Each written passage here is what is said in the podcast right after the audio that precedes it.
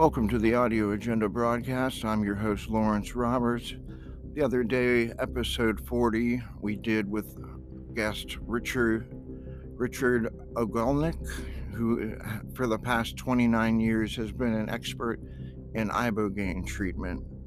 The recording didn't go well. Um, the audio was very poor, so tomorrow um, we're re-recording the episode for you guys.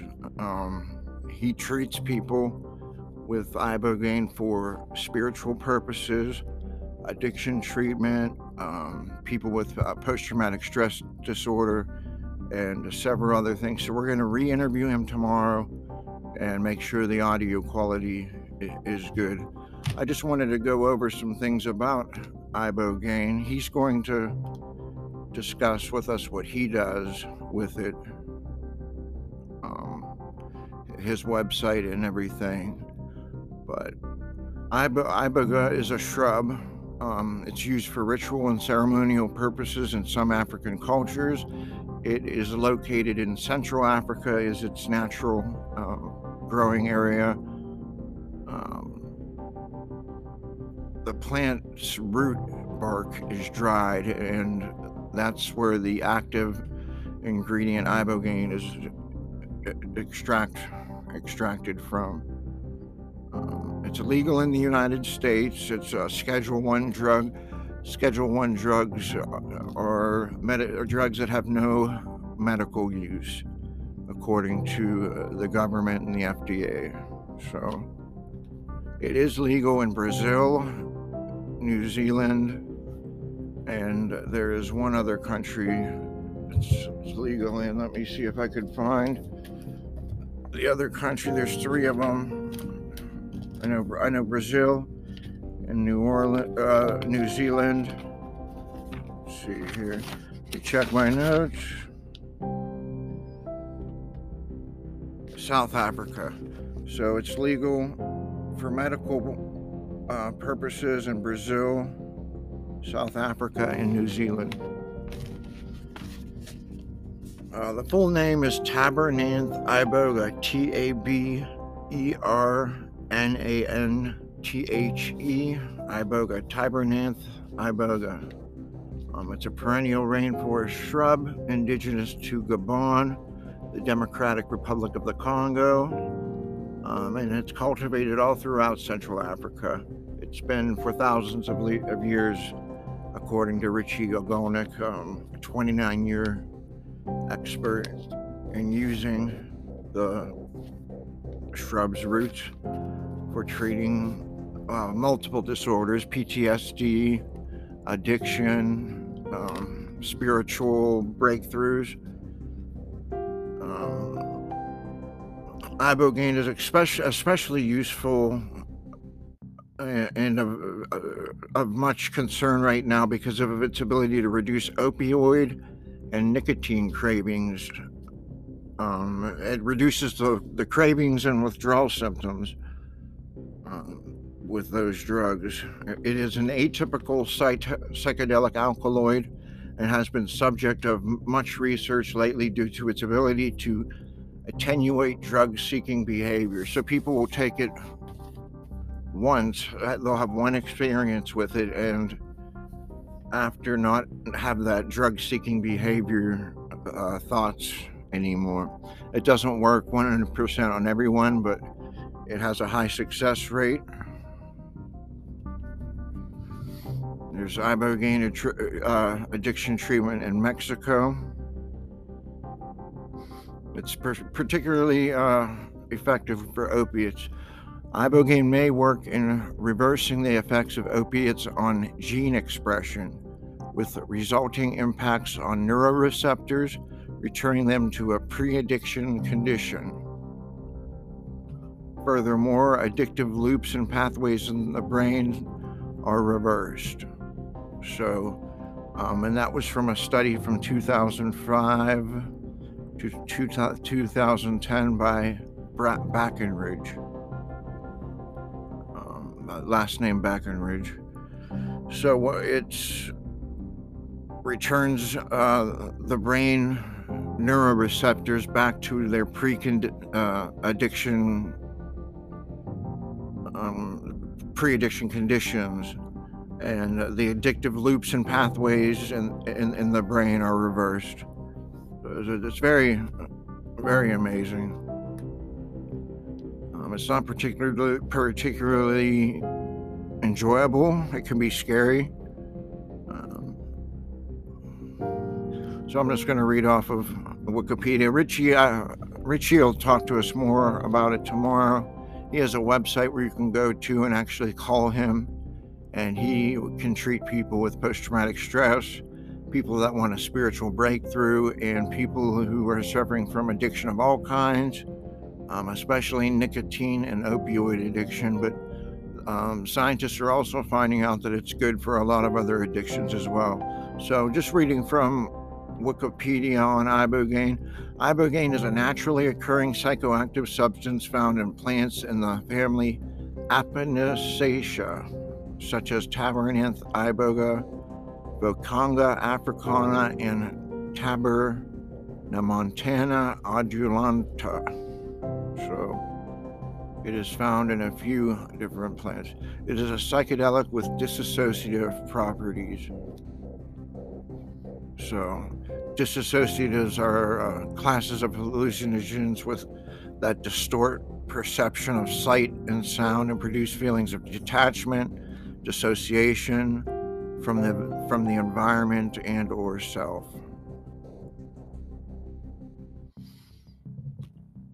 Uh, the legal status again um, Australia prescription only, New Zealand prescription only, um, United Kingdom, it's a Class A. It's prohibited. U.S. it's a Schedule One. It's illegal. Uh, not uh, not recognized for any medical purposes. Um, United Nations has it unscheduled, which is interesting. And California prescription only. So California is the only state in, the, in uh, America that you can get a prescription for. Ibogaine is mainly um, found in the Tabernanthe iboga shrub. Going on, it says preliminary research indicates that it may help counter drug addiction. Its use has been associated with serious side effects and death. That's why uh, when I was talking to Richie, uh, I don't know if it, the audio picked it up, but you have to be supervised while you're on it. Okay. Um, between the years of 1990 and 2008, a total of 19 fatalities temporarily, te- yeah, temporarily associated with the in- ingestion of ibogaine were reported, from which six subjects died of acute heart failure or cardiopulmonary arrest. So there have been deaths. The to- total number of subjects who have used it without major side effects during this period remains unknown. It is used as an alternative medicine treatment for drug addiction in some countries. Its prohibition in other countries has slowed scientific research, um, such as in the US, for example.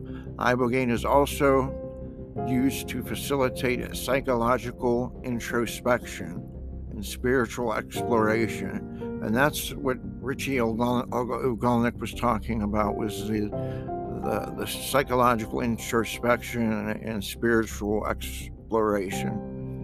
Um, transpersonal psychology or spiritual psychology is a subfield of or school of psychology that integrates the spiritual and transcendent aspects of the human experience with framework or modern psychology um, in the use of psychedelics.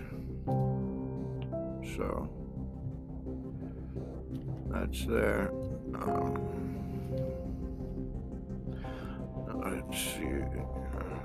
Various derivatives of ibogaine designed to lack psychedelic properties, such as 18 MC, are under clinical trials, which have shown them to be neither psychedelic nor psychoactive and to have acceptable safety profiles in humans. So, they um, scientists have derived uh, der- derivatives from ibogaine designed to lack the psychedelic properties. The psychoactivity of the root bark of the iboga tree, which is Tabernanthe iboga, from which ibogaine is extracted, was first discovered by the Pygmy tribes of Central Africa, who passed the knowledge to the Bwiti tribe of Gabon. French explorers in turn learned of it when the Bwiti tribe eh, brought ibogaine back to Europe in 1899 or 1900, where it was subsequently marketed in France as a stimulant under the name Lambarene. Lambarene. So France, they brought it back to France in 1900, marketed as a stimulant um, under the trade name Lambarene. Ibogaine containing preparations are used for medicinal and ritual pur- purposes within African spiritual traditions of the Bwiti, who claim to have learned it from the Pygmy peoples.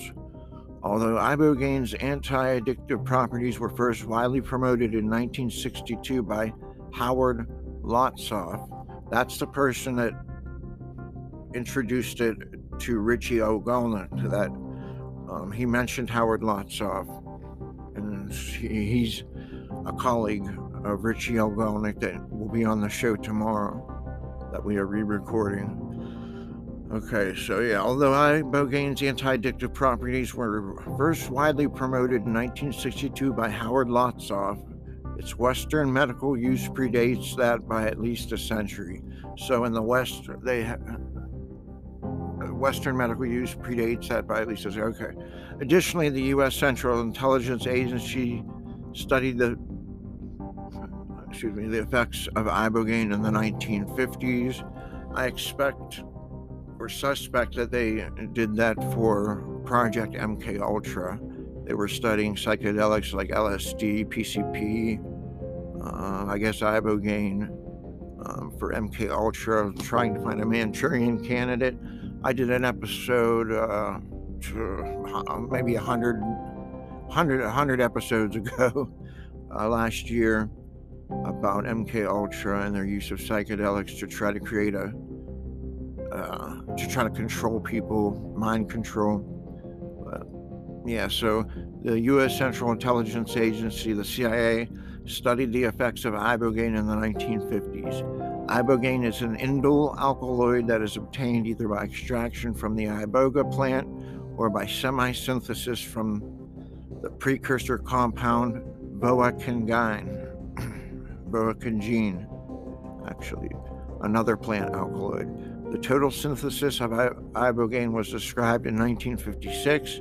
Structural elucidation by X ray crystallography was completed in 1960. So a lot of the, a lot of the testing was done uh, by the CIA in the 1950s and also um, tested in the 1960s.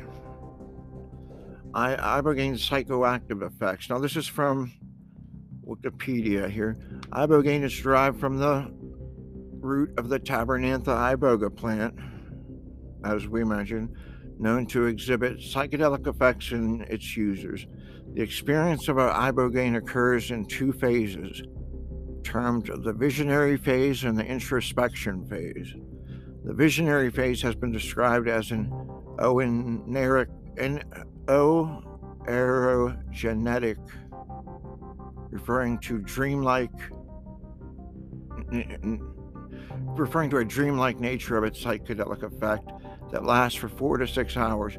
So the first experience, once you consume ibogaine, is a dreamlike state um, of its psychedelic effect that lasts for four to six hours.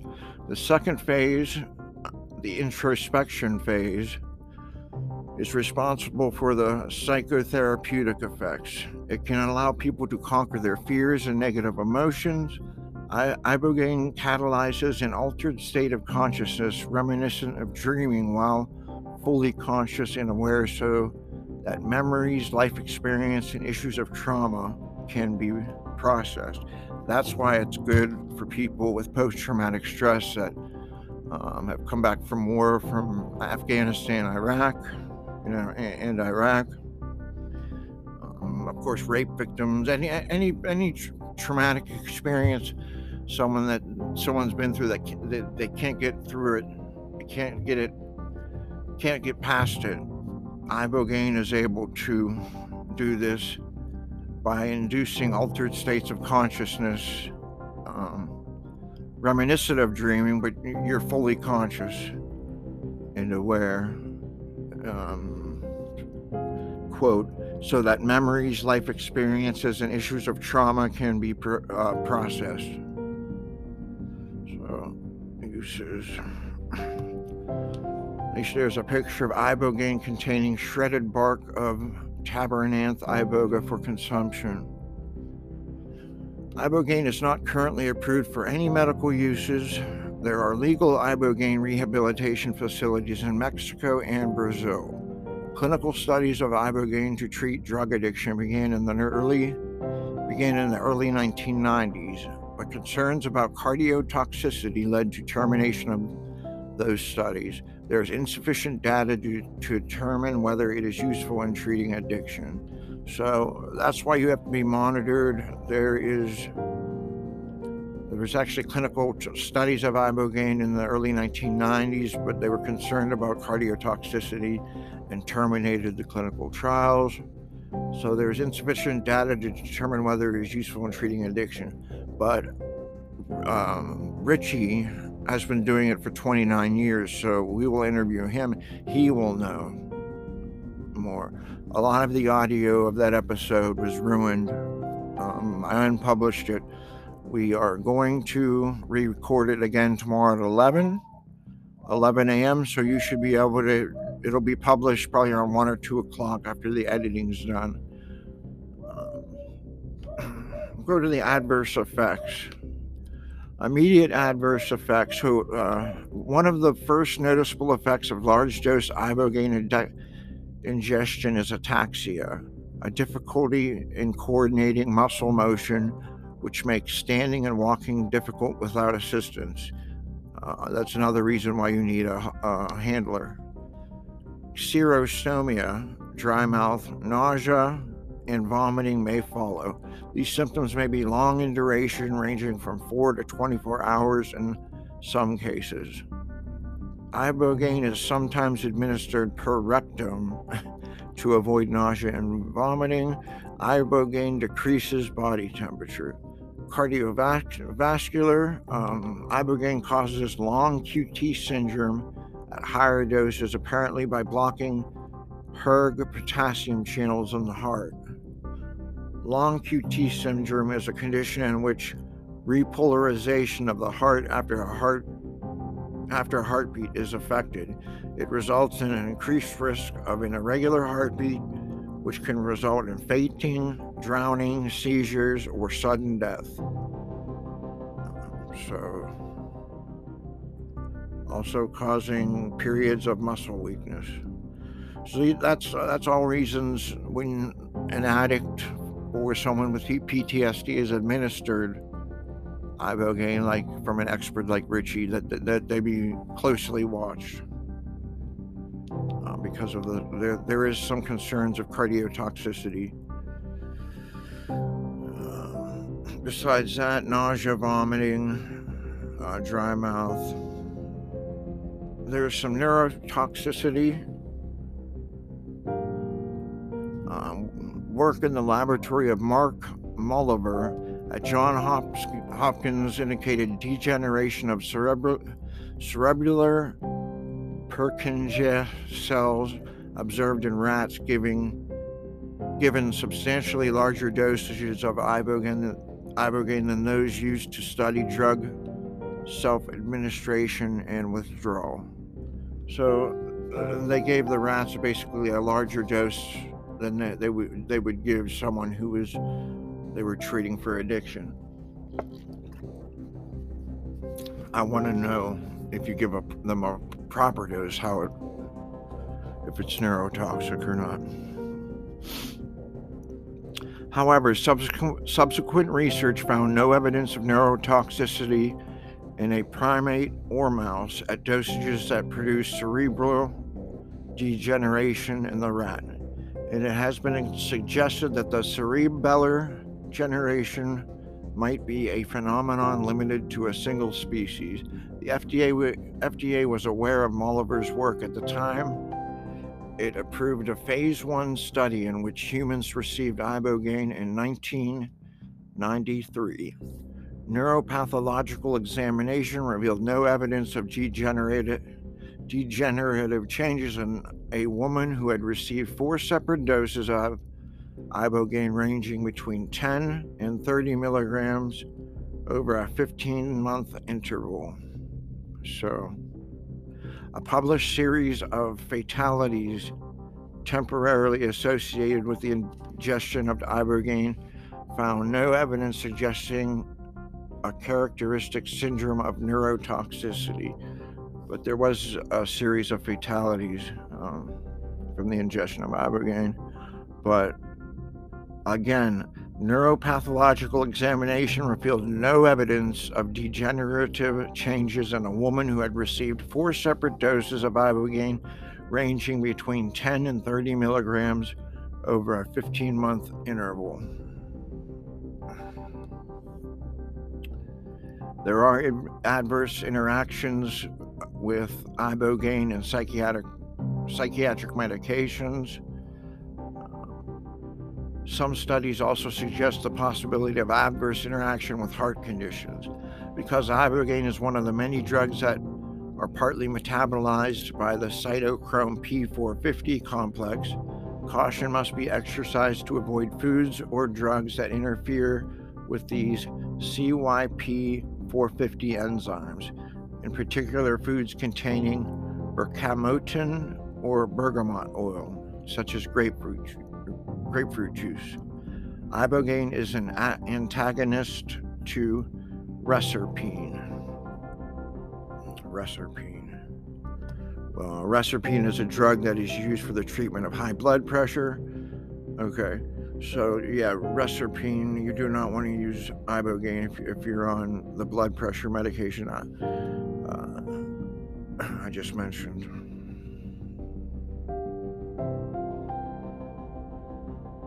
Reserpine.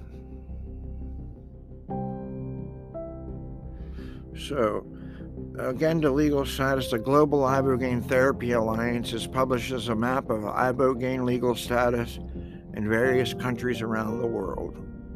treatment clinics. Ibogaine treatment clinics have emerged in Mexico, Canada, the Netherlands, South Africa, and New Zealand, all operating in what has been described as a legal gray area. Costa Rica has also uh, installed treatment centers.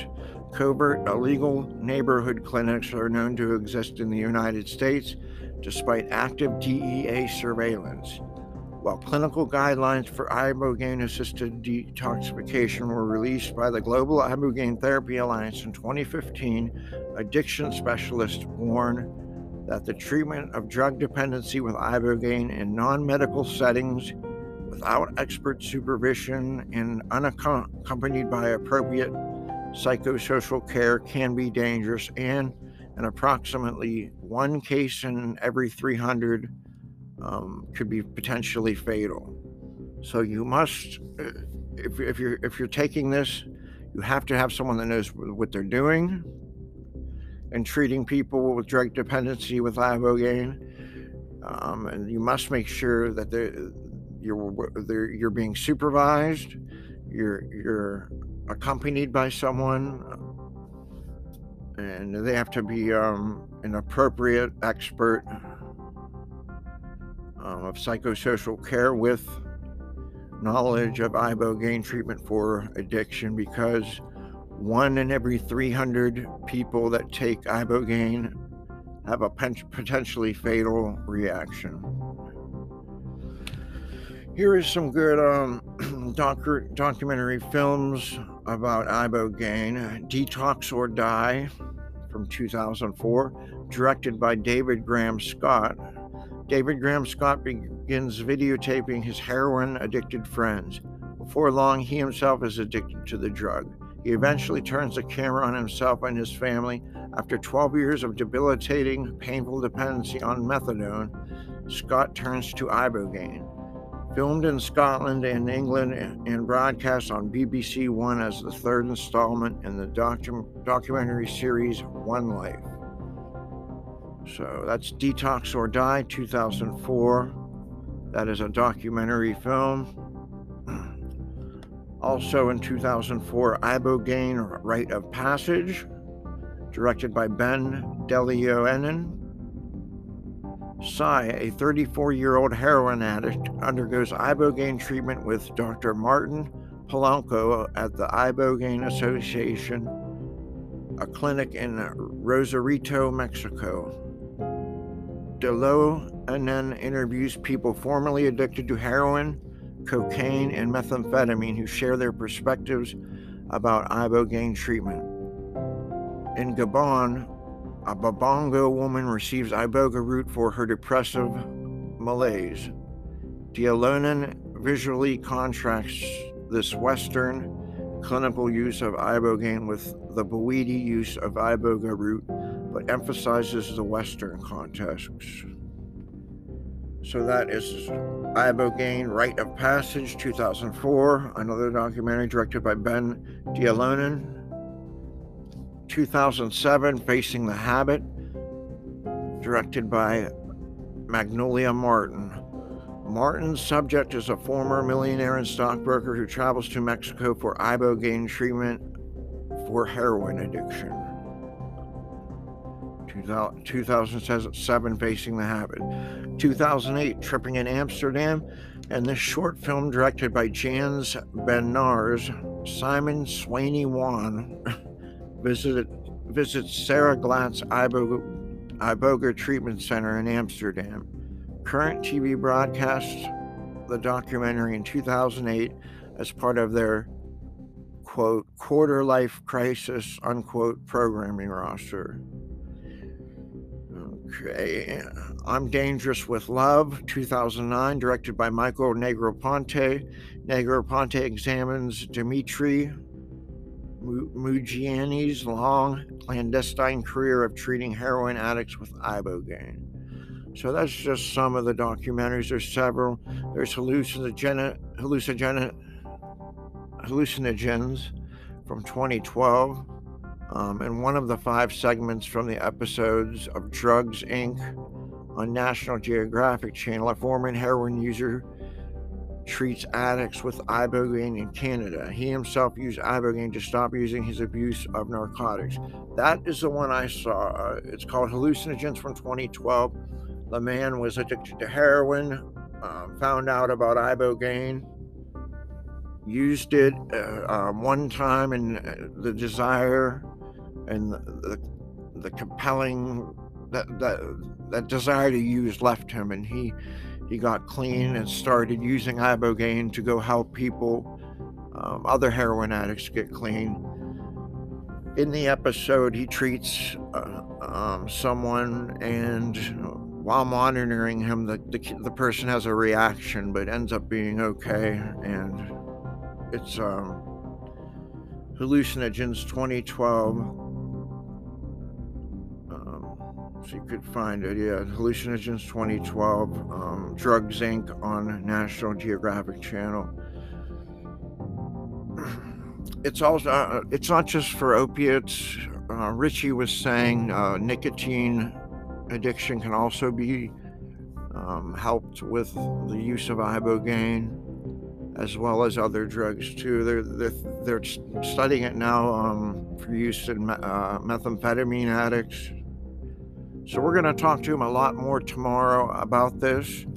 We'll make sure the recording is good and there's everything sounds right.